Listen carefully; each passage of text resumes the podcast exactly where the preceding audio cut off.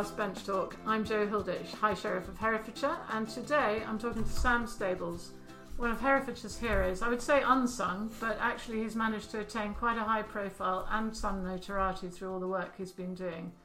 And having been given a British Farming Award last year, as well as being championed by the Prince of Wales for his work in farming, he's getting quite famous. With the vibrancy of youth, Sam has boundless energy, and when he's not farming, he's profile raising and plotting events to raise money for the new charity that he and his wife, Emily, have set up together. Today, Bench Talk comes from their farm up above Hereford, high on the Calais, where we're sitting on a little bench next to a pond with the beautiful landscape beyond. So, welcome, Sam. Just um, let's start with your background and your family and where you've come from. Well, had I known that you were going to give me such an introduction, I would have worn my cape today, the full outfit, having been called a hero and all sorts. But um, yeah, that's a very kind introduction.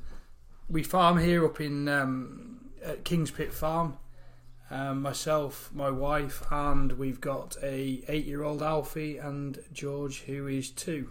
We farmed here now for six years. The main of our we're, we're a 200-acre holding.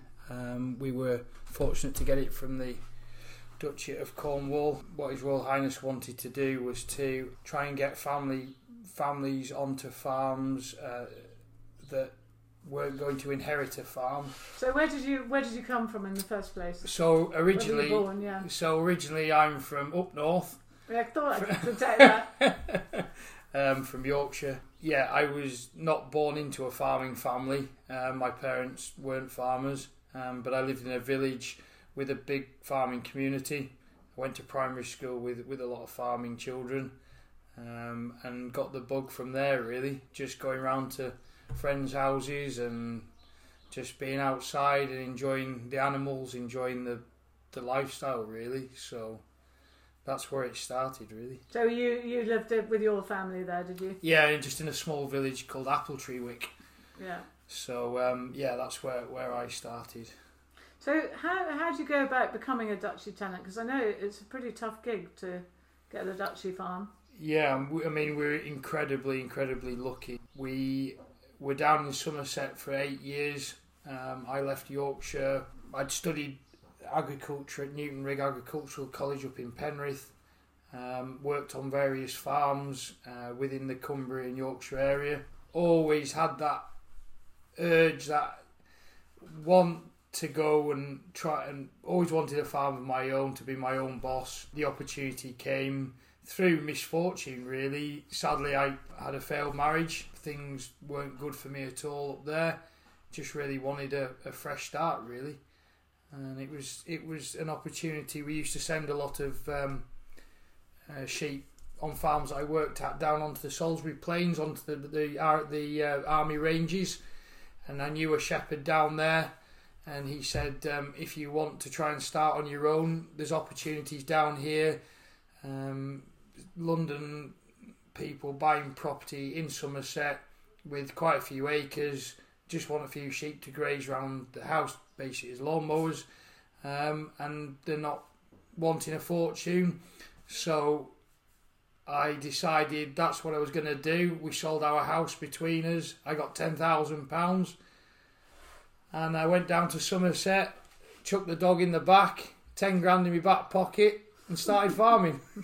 And then you must have met Emily down there, did you? So Emily came about, um, not wanting to sound like a bit of a super stud, but I was. He's known for his modesty as well. uh, I'd exhausted all the uh, very gorgeous women down in Somerset, so I had to look further afield.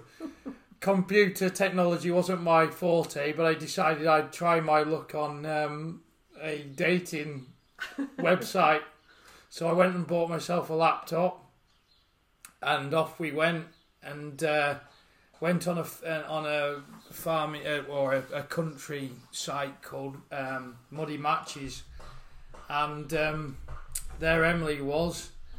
I carefully selected her from a number of um, people, and she was the one. And uh, went and to- the, so the story goes from there. yeah, exactly. Yeah. So, so then you came from. So we started about how you how you got the Duchy farm. We haven't got there yet. No, we haven't got there yet. Give me a chance. we haven't got all day, you know. Um, so yeah, so down down in Somerset, we built the business up, and the trouble was all our land was on yearly grazing licenses, so we didn't have any sort of stability, any structure, as it were. Our farming operation changed year on year, depending on what ground we had. I found that very difficult. I was always on the road. I had a, a horrendous incident in my life and it came to a point where we needed to make some big decisions about where we went forward as a, as a family and, and what I did.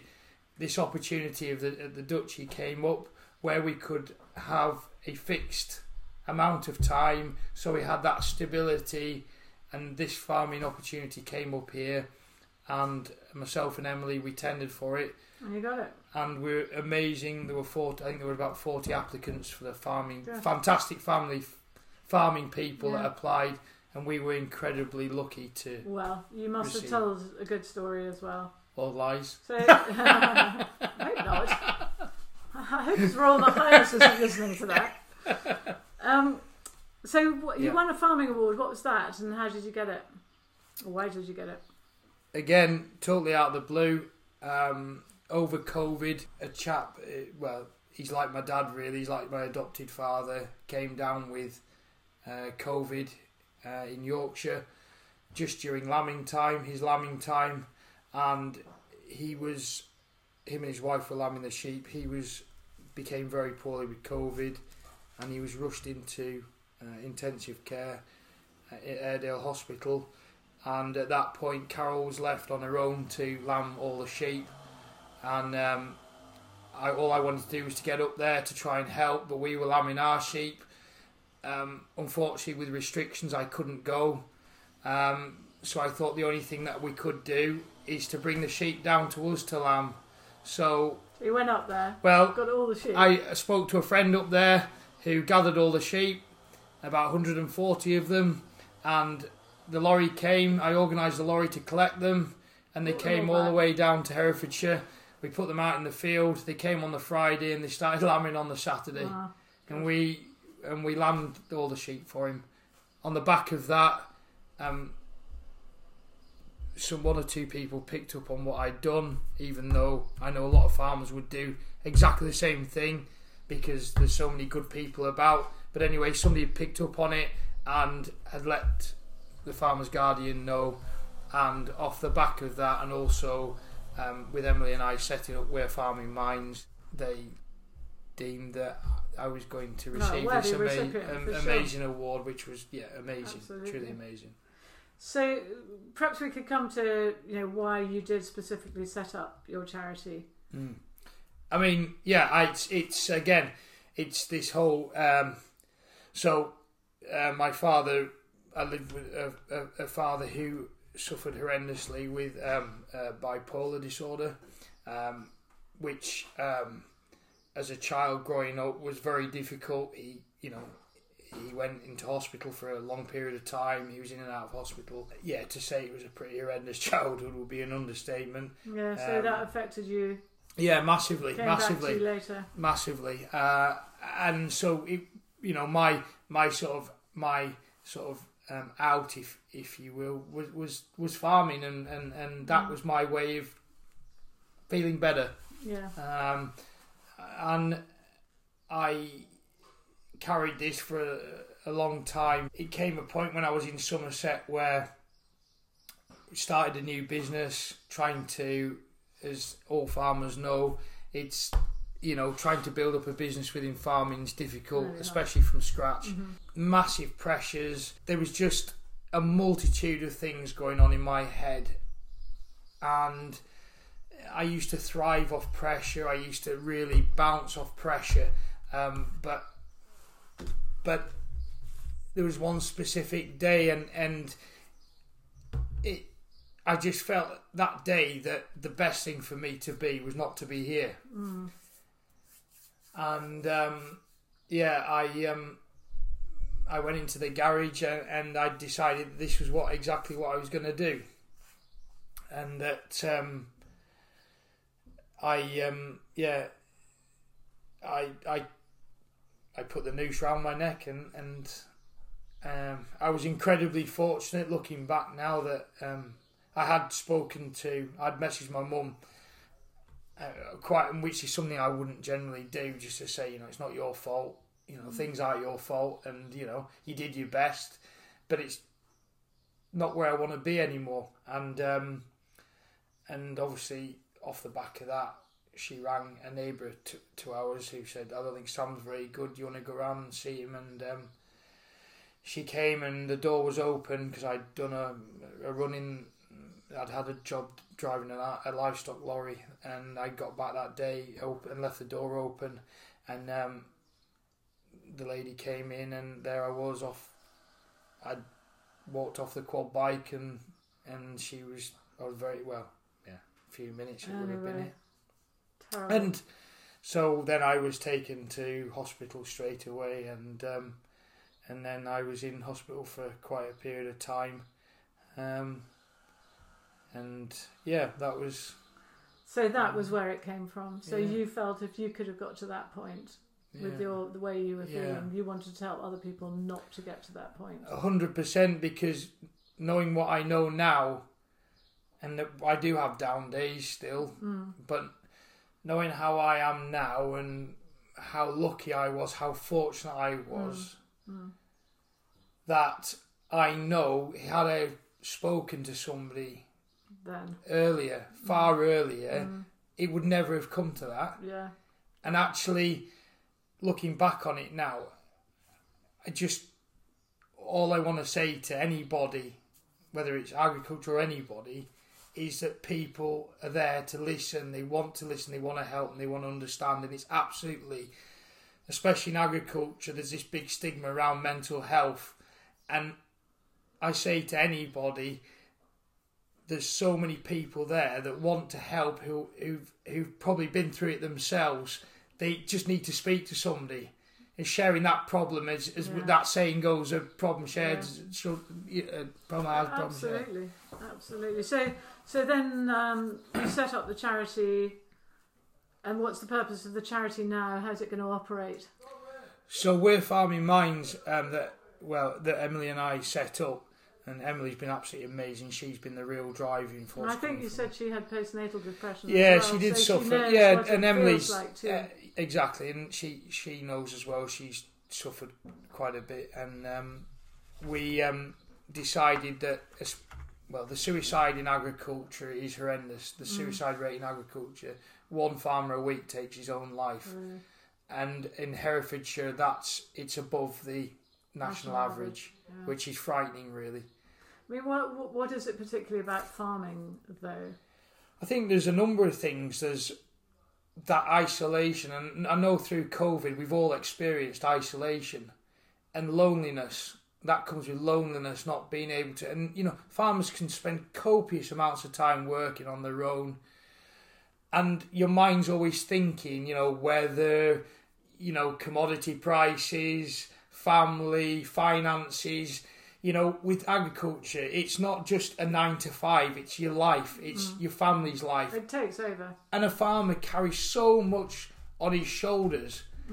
And when you're on your own, your mind can get away on you and it Yeah. can. Where are the touch points? You know, what are the points at which Yeah. you could have been prevented from getting to the point you did? And who are the people who are going to help? And how are you going to set them up to help? So, the purpose of our charity, uh, We're Farming Minds, is, is really we want to address a number of points. One is um, so part of our charity is investing in uh, mental health first aid training for people like feed reps, vets, people who see farmers on more of a regular occasion. Yeah. Try and get them to notice when a farmer may be struggling in the way he's acting, the way he's talking, the way. Uh, so that's one element of what we're trying to do. Mm-hmm. Another element is trying to combat that isolation. So we're trying to organise sort of social events where we can get farmers, farming families off the farms, and try and interact. Um, whether it be And actually, it's probably farmer to farmer then. There might be farmers who might say, well, you know, or John from next Exactly, door. It's not, exactly. doesn't seem Doesn't great. seem very good. Yeah.